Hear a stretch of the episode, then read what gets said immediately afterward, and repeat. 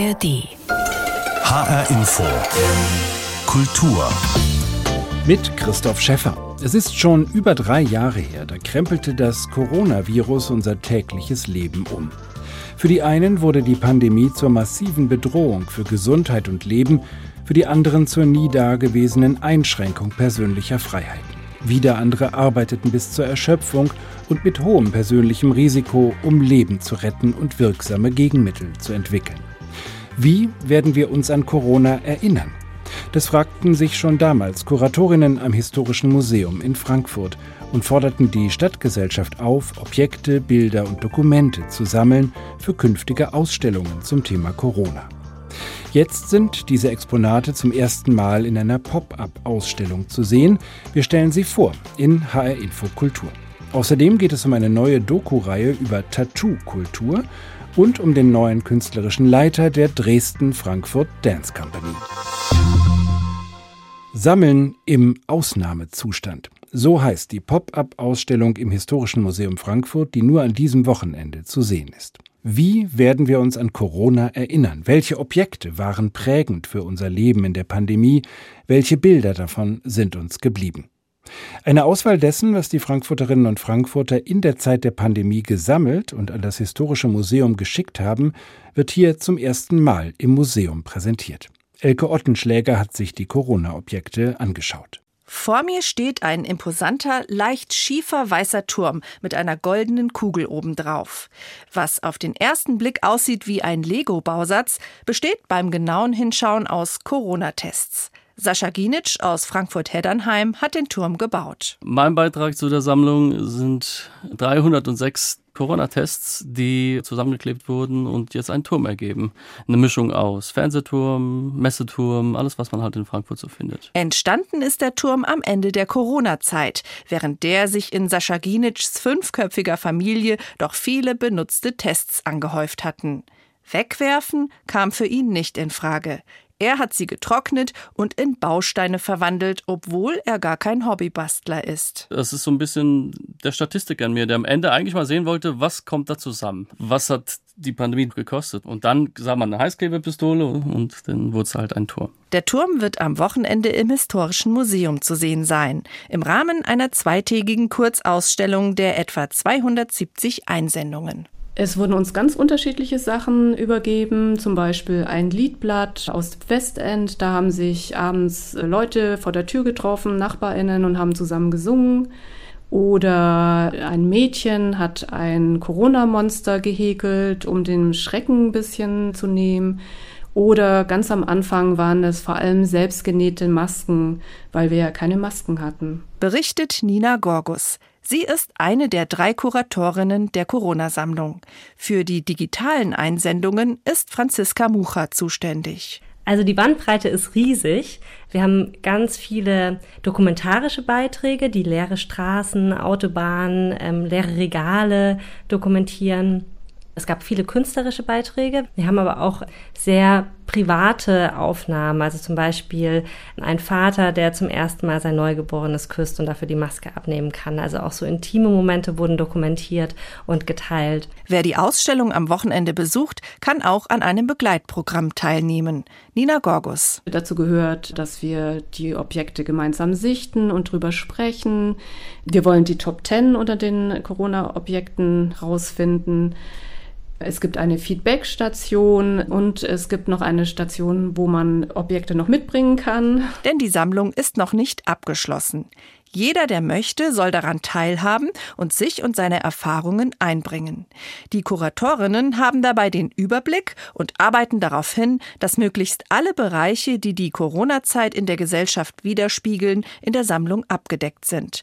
Und da gibt es durchaus noch Lücken. Wir wünschen uns schon noch, dass wir gemeinsam auf unsere Lücken schauen, weil als wir angefangen haben zu sammeln, hatten wir einfach gewisse Menschen oder Berufsgruppen nicht im Blick, zum Beispiel die sogenannten systemrelevanten Berufe, Krankenpflegedienst oder die im Einzelhandel arbeiten. Deswegen ist es auch sehr interessant, auch nochmal drüber zu sprechen, auch mit einem gewissen Abstand, einfach mal zu schauen, was könnte da noch fehlen. Auch viele der Menschen, die Objekte eingesendet haben, sind beim Corona-Wochenende im Historischen Museum dabei und diskutieren mit. Darunter auch Sascha Ginitsch. Er hat zwar eigentlich vom Thema Corona die Nase voll, so wie viele andere Menschen auch, aber einfach vergessen, das geht für ihn nicht. Ich glaube, es kommt keiner dran vorbei, sich daran zu erinnern, weil das jetzt in dieser Generation der größte Impact ist, den man überhaupt erleben kann. Es wurde noch nie so in den Alltag eingegriffen. Also wir können es nicht vergessen. Jeder wird sagen, zu der Zeit war ich da und da und da. Sagt der Schöpfer des Turms aus Corona-Tests, der jetzt Teil der Sammlung des Historischen Museums in Frankfurt ist. Was für eine spannende Sache. Schon während ein einschneidendes Ereignis geschieht, in diesem Fall die Pandemie, beginnen Kuratorinnen mit Unterstützung der Stadtgesellschaft zu sammeln für künftige Ausstellungen zu diesem Thema. Ich habe darüber mit Nina Gorgus vom Historischen Museum Frankfurt gesprochen und sie zunächst gefragt, ob sie unter den vielen Objekten ein Lieblingsstück hat. Also eine Kuratorin nach einem Lieblingsobjekt zu fragen, ist immer schwierig, aber ich würde deswegen eine ganze Kategorie auswählen und es sind selbstgefertigte Masken, weil ich finde, das zeigt so gut auch, wie wir die Pandemie erlebt haben, wie wir damit umgegangen sind, welche Strategien wir ergriffen haben, dass es kein Material gab. Also es gab ja keine medizinischen Masken, also hat jeder irgendwie Masken genäht, der nähen konnte. Da sind eine Reihe von Masken bei uns in den Bestand eingegangen und das finde ich richtig, zeigt so nochmal die Zeitlichkeit äh, des Geschehens. Gibt es da welche, die auch ähm, sagen aus der Situation, die ja eine Notsituation war, auch versucht haben, was Lustiges zu machen? Also haben die Leute die Masken besonders fantasievoll gestaltet? Da gibt es ganz unterschiedliche. Also es gibt so diese Notmasken, also dass man einfach den Stoff genommen hat und äh, das Material, was man zu Hause hatte. Aber später wurden die dann schon äh, viel künstlerischer oder es gab Parteien, die sich Masken haben erstellen lassen. Also es gab alles Mögliche. Und es war an vielen Schulen üblich, dass als sie geschlossen waren, Kinder dort etwas aufgehängt haben, große ja, Plakate oder bemalte Betttücher oder sowas. Das gibt es äh, sicher auch bei Ihnen in der Ausstellung. Ja, wir haben ein wunderbar gemaltes Transparent mit einem Spruch von Astrid Lindgren. Wir haben auch sehr viele Regenbogen. Ähm, wir haben überhaupt sehr viel Material aus Schulen. Die Einrichtungen waren sehr betroffen und mussten sich völlig neu organisieren. Und dazu gehörte auch viel Material. Sie haben ja schon zu Beginn der Pandemie dazu aufgerufen, Objekte zu sammeln und Ihnen zu schicken ins äh, Museum, die diese Zeit, diese Corona-Zeit ähm, zum Ausdruck bringen oder die diese Zeit äh, thematisieren. Ähm, was haben die Leute selbst als sammlungswürdig erkannt? Haben Sie da einen Eindruck gewonnen, was die Leute selbst sozusagen als einen typischen Ausdruck dieses Lebensgefühls in der Corona-Zeit empfunden haben? Also wir haben am Anfang eigentlich nur digital gesammelt äh, aufgrund der Kontaktbeschränkungen und haben uns äh, Vorschläge erbeten. Und äh, da war auffällig, dass vor allem der öffentliche Raum dokumentiert wurde, also der leere öffentliche Raum und vor allem auch die vielen Zettel, Transparente, die dann an Läden hingen oder vor Kindergärten oder auf der Straße, wie mit Bitte Abstand halten oder Danke an äh, Feuerwehrleute oder äh, Menschen im Gesundheitswesen. Also solche, vor allem der leere öffentliche Raum war sehr wichtig. Also man ging trotz, man sollte zu Hause bleiben, dokumentierte aber erst draußen. Und erst später kamen so äh, Vorschläge dazu, die sich ähm, vor allem in den ersten Wochen, Monaten mit den Dingen beschäftigten, die die Gesellschaft beschäftigen. Also, dass alle Toilettenpapier horteten. Also, wir haben zum Beispiel künstlerische Stücke rund um Toilettenpapier bekommen. Also, man setzte sich damit mit dem Notstand auseinander. Also, das hat sich dann aber im Zuge der Zeit so ein bisschen entwickelt finde ja spannend, dass Sie als Kuratorin an einem historischen Museum und Stadtmuseum quasi in einer Situation, die sich entwickelt, wir wussten ja am Anfang nicht, wie diese Pandemie, wie lange sie uns beschäftigen wird, wie schlimm sie wird, ähm, gesagt haben, das ist eine Phase, die wir vielleicht irgendwann mal als historisch betrachten werden. Wie kam dieser Impuls zu sagen, wir müssen jetzt schon sammeln, damit wir das später vielleicht mal im Museum zeigen können? Also der Impuls ähm, hing auch damit zusammen, auch sozusagen äh, eine Bewältigung der Situation. wir wussten ja alle nicht so, wohin geht es, also was macht, macht man? Man arbeitet und wir sammeln einfach und äh, so schnell sammeln wir sonst nicht. Da gibt es auch einen Fachausdruck dafür, das ist Rapid Response äh, Collecting. Das heißt, man schaut wirklich zeitnah und versucht Prozesse auch äh, zu begleiten. Und ähm, wir sind eine sammelnde Institution und äh, was uns auch bestärkt hat, das zu machen, weil wir auch uns sehr vernetzt haben mit anderen Einrichtungen, mit anderen Institutionen, die Ähnliches gemacht haben. Also es besteht so ein Netz von Corona-Sammlungen auch in ganz Deutschland oder auch wahrscheinlich auch europaweit. Wenn Sie das mit so einem Blick ähm, auch eines historischen Museums heute betrachten, diese Pandemie, die für uns gefühlt jetzt zu Ende ist, ähm, ist das tatsächlich eine historische ähm, Phase gewesen, in dem Sinne, dass sie historische Veränderungen, gesellschaftliche Veränderungen mit sich gebracht hat, an die wir noch lange zurückdenken werden? Also wir haben Objekte analog und digital gesammelt, aber wie das mit den Veränderungen dann wirklich sein wird oder ist, das können wir eigentlich noch nicht sagen. Deswegen machen wir auch diese Veranstaltung, äh, dieses äh, Corona-Pop-up-Wochenende, Sammeln im Ausnahmezustand, um einfach auch mit äh, Beitragenden und Interessierten darüber zu sprechen, ob es Veränderungen gebracht hat und welche individuell, gesellschaftlich. Also ich finde das ganz schwierig zu beurteilen.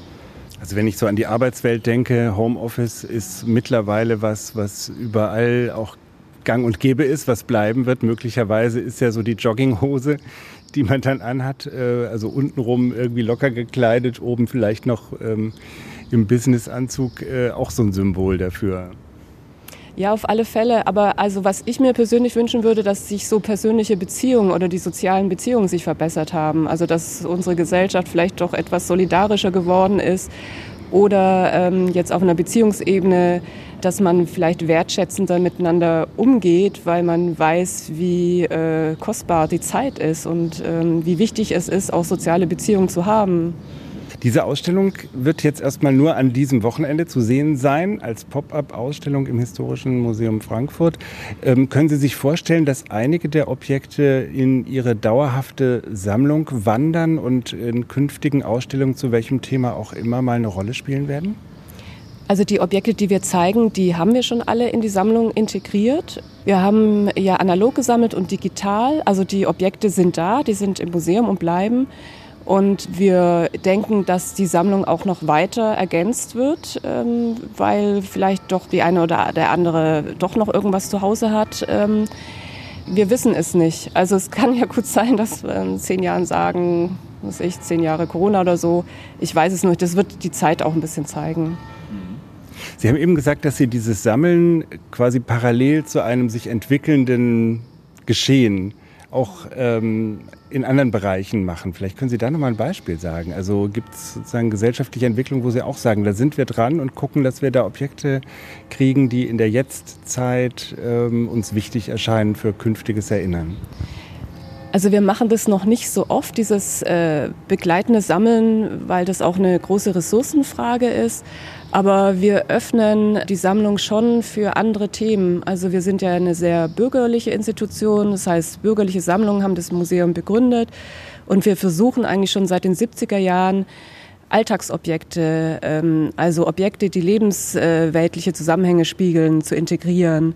Und äh, in jüngerer Zeit, also wir haben zum Beispiel, ist jetzt auch schon eine Weile her, ähm, Blockupy ein bisschen begleitet, als das Camp war vor der EZB. Da wurde partizipativ gesammelt. Das heißt, wir haben geschaut, was soll in die Sammlung kommen, gemeinsam mit den Demonstrierenden. Oder äh, wir haben eine kleine Vitrine ähm, vom Verein äh, Rainbow Refugees, äh, der sich 2015 ähm, gegründet hat, um Geflüchtete mit LGBTQI-Hintergrund äh, in Frankfurt zu empfangen und überhaupt zu versorgen. Und das ist auch zu sehen irgendwo oder ist Teil von Ausstellungen? Die äh, Blockupy-Objekte äh, sind Teil von Ausstellungen. In der Geldstadt ist was zu sehen zum Beispiel. Und der Vereinskasten von den Rainbow Refugees ist auch zu sehen in Frankfurt 1 in der Dauerausstellung. Nina Gorgus vom Historischen Museum Frankfurt über Sammeln im Ausnahmezustand. So heißt die Pop-up-Ausstellung an diesem Wochenende mit Objekten aus Zeiten der Pandemie. Die Top 10 Corona-Objekte werden dabei gewählt. Und es gibt ein Erzählcafé und Diskussionen zur Frage, ob und wenn ja wie wir uns an Corona erinnern wollen. Tattoos so scheint es, werden immer beliebter und das in allen Bereichen der Gesellschaft. Doch können Tattoos auch Kunst sein? Und was macht manche Tätowiererinnen und Tätowierer zu Stars der Szene? Einige von ihnen erzählen ihre Geschichte in der Doku-Reihe Flash Tattoo-Kultur in Deutschland, die jetzt in der ARD-Mediathek zu sehen ist. Ein paar Ausschnitte aus der ersten Folge hören wir hier.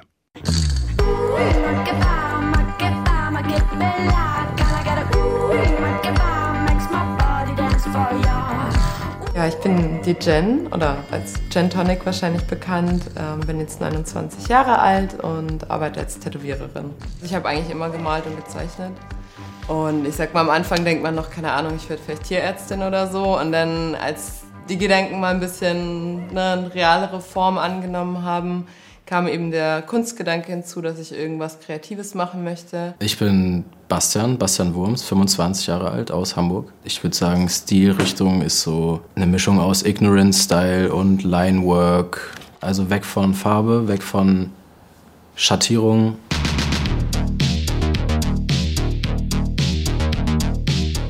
Einfach nur Linien quasi ja, einfach irgendwie, ja, weg vom Traditionellen. Das, was so Standard oder Norm war, eben nicht zu tun.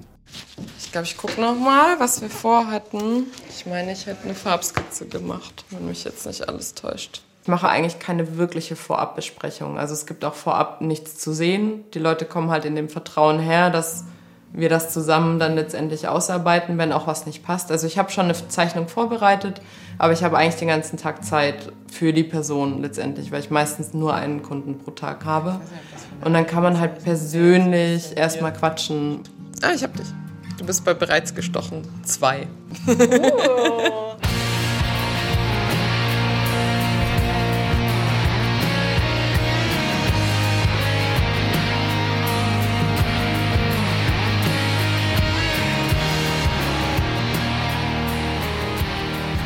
Geil, weißt du schon, worauf du Bock hast? Ist mir ganz egal eigentlich. Ganz egal? Kannst du auch Das gefällt mir, safe. Sag mal irgendein Wort. Irgendeins, was hast du gerade im Kopf? Mm. Was hast du im Kopf? Nicht lügen. Gar nichts. Gar nichts? Okay, das reicht schon. Nehmen wir doch einfach. Boah, ich hab's gar nichts im Kopf, alles im Herz. Wäre krass, oder? Ja, Mann. Safe, let's go. Ich will diesen ersten Blick sehen. Ich will sehen, wie sie gucken, wenn sie das erste Mal auf das Motiv schauen und dann weiß ich eigentlich sofort, ob es passt oder nicht. Oh, das. Oh. Rosa, dunkelrot, Ockertöne, schwarz, weiß. Ja. Was ist das da mit dem ähm, Schwar wird das schwarzer Hintergrund oder was Eigentlich ja. Da? War mal die Idee, so ein bisschen hier schwarz mhm. im Hintergrund zu machen, das Detail. Ich habe mein erstes Tattoo relativ früh machen lassen. Da war ich 16 mit der Erlaubnis meiner Eltern. Und ähm, dann mit 17 das nächste und dann dachte ich mir so, boah, voll teuer, will ich selber machen, ich will mehr, aber nicht so viel Geld ausgeben. Und dann habe ich gegoogelt, wie man sich dann mit äh, Stuff, den Mama zu Hause rumliegen hat, äh, Tattoo stechen kann. Und das war dann eine Nähnadel, ein Bleistift, so Bindfaden und halt Tinte. Und dann habe ich in einer Nacht so drei Stick-and-Poke-Tattoos gemacht, weil ich komplett angefixt habe. Ich dachte, boah, krass, das funktioniert wirklich und ist gar nicht so schwer. Tut zwar weh, extrem, aber habe ich dann einfach gemacht. Ich habe mich vor ein paar Jahren noch ein bisschen sehr davor gesträubt, als Artist oder Künstlerin mich zu betiteln. Aber ich möchte das eigentlich gar nicht trennen, dass ich einerseits das Tätowieren habe und andererseits irgendwie Kunst äh, mache weil für mich das Tätowieren irgendwie sich doch sehr zur Kunst gewandelt hat.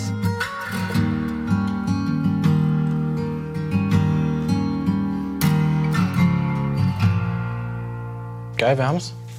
Yes, bleib noch mal liegen. Ich mach dir das mal sauber. Thanks again, mein Lieber. Ich habe zu danken. Sehr gerne. Ich glaube, du darfst aufstehen. Ist auch geil, dass das so, so spontan gekommen ist, ne? Ja. Was habe ich gefragt, ob dir irgendwas einfällt? Frage, ob mir irgendwas einfällt. Ich meinte gar nichts. Und dann meintest du gar nichts im Kopf. ja, passt ja. doch. Ein bisschen was im Kopf haben wir auch, glaube ich. Ja. Nicht viel, aber ein bisschen. Gar nichts im Kopf, alles im Herzen. Das war der Spruch, der hier gerade einem jungen Mann auf die linke Schulter tätowiert wurde. Diese und andere Geschichten zum Thema Tattoo-Kultur sind in der Doku-Reihe Flash von ARD Kultur und MDR zu sehen. Flash schreibt sich übrigens mit AE und unter diesem Titel sind die vier Folgen der Reihe ab sofort in der ARD Mediathek zu finden. Wenn es um modernes Tanztheater geht, führt kein Weg vorbei an der Dresden Frankfurt Dance Company. Und das schon seit den Tagen ihres legendären Leiters William Forsyth. Jetzt kommt nach dem Weggang von Jacopo Godani wieder ein neuer künstlerischer Direktor, Ioannis Mandafounis. Meine Kollegin Anna Meinecke stellt ihn vor und beginnt mit einer Übung, die er auch seinen Tänzerinnen und Tänzern empfiehlt. Planen Sie einen kleinen Auftritt im vertrauten Kreis, vor Ihrer Familie vielleicht. Alle warten gespannt auf der Couch, Sie betreten den Raum, stellen sich vor die Gruppe, schauen Ihren Verwandten in die Augen, warten zehn Sekunden, sagen nichts. Gar nicht so einfach, oder? And then try to say your name without any stress. Versuchen Sie Ihren Namen zu sagen, ohne Stress, ganz entspannt, nicht schläfrig, sondern präsent. Das ist eine ziemlich schwierige Übung. Sagt Johannes Mandafunes. Übungen wie diese gehören bei ihm zum Tanztraining. Im Sommer beginnt seine erste Spielzeit als künstlerischer Leiter der Dresden-Frankfurt Dance Company. Von seinen TänzerInnen erwartet er mehr als nur körperliche Perfektion. So, first of all, there is two things that are important. One Zwei Dinge sind wichtig. Das erste ist, man muss in der Lage sein zu tanzen. Und das zweite ist, man muss beherrschen, was man tut. Es braucht eine Menge Training, nicht nur Tanztraining. Man muss sich in einen Zustand der Performativität versetzen können. Erst wer die richtigen Werkzeuge besitzt, um die eigenen Fähigkeiten voll auszuschöpfen, kann etwas anbieten. Ich nenne das Ausdruck. Mandafunis Herangehensweise an zeitgenössischen Tanz ist eine besondere. Improvisation, Emotion und die Verbindung der TänzerInnen zum Publikum spielen eine entscheidende Rolle. Mit seiner Arbeit will er Zuschauenden ein Angebot machen. It is actually uh, a way to give to them es geht darum, Emotionen zu transportieren, die das Publikum anders nicht erleben könnte. Sie sehen die Körper tanzen, wie sie sich hingeben, als die, die sie sind, als Persönlichkeiten mit besonderen Fähigkeiten. Diese Präsenz ist wichtig. Normalerweise betrachtet man Kunst. Sie wird einem nicht angeboten. Einem wird ein Bild vorgesetzt. Aber ich will weitergehen. Manafunis ist gerade mitten im Umzug nach Frankfurt. Mit seiner Familie lebte er zuletzt in Genf. Er ist in der Welt herumgekommen.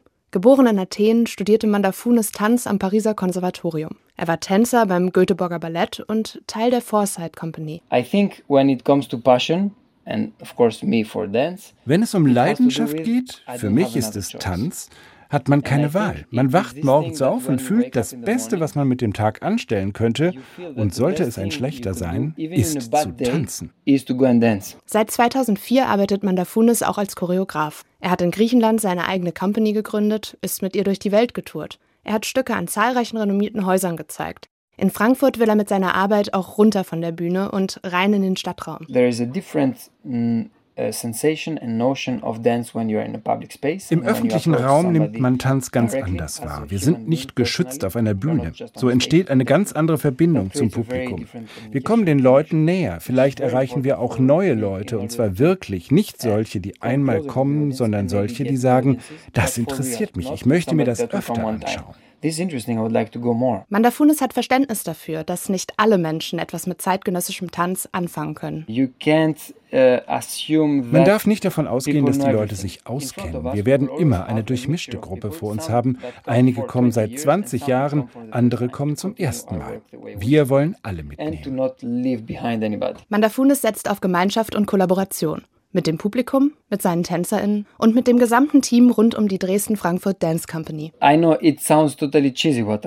Ich weiß, es klingt total kitschig, aber ich würde mir wünschen, dass die Leute morgens aufwachen und sich freuen, zur Arbeit zu gehen. Jedenfalls in meinem Team.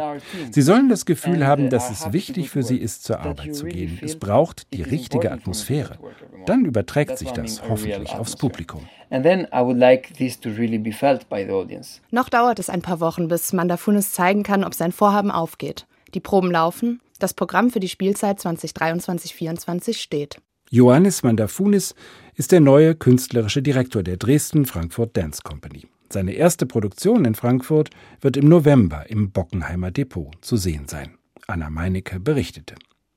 Und das war HR Info Kultur mit Christoph Schäffer. Die Sendung als Podcast gibt es bei hrinforadio.de und in der ARD Audiothek.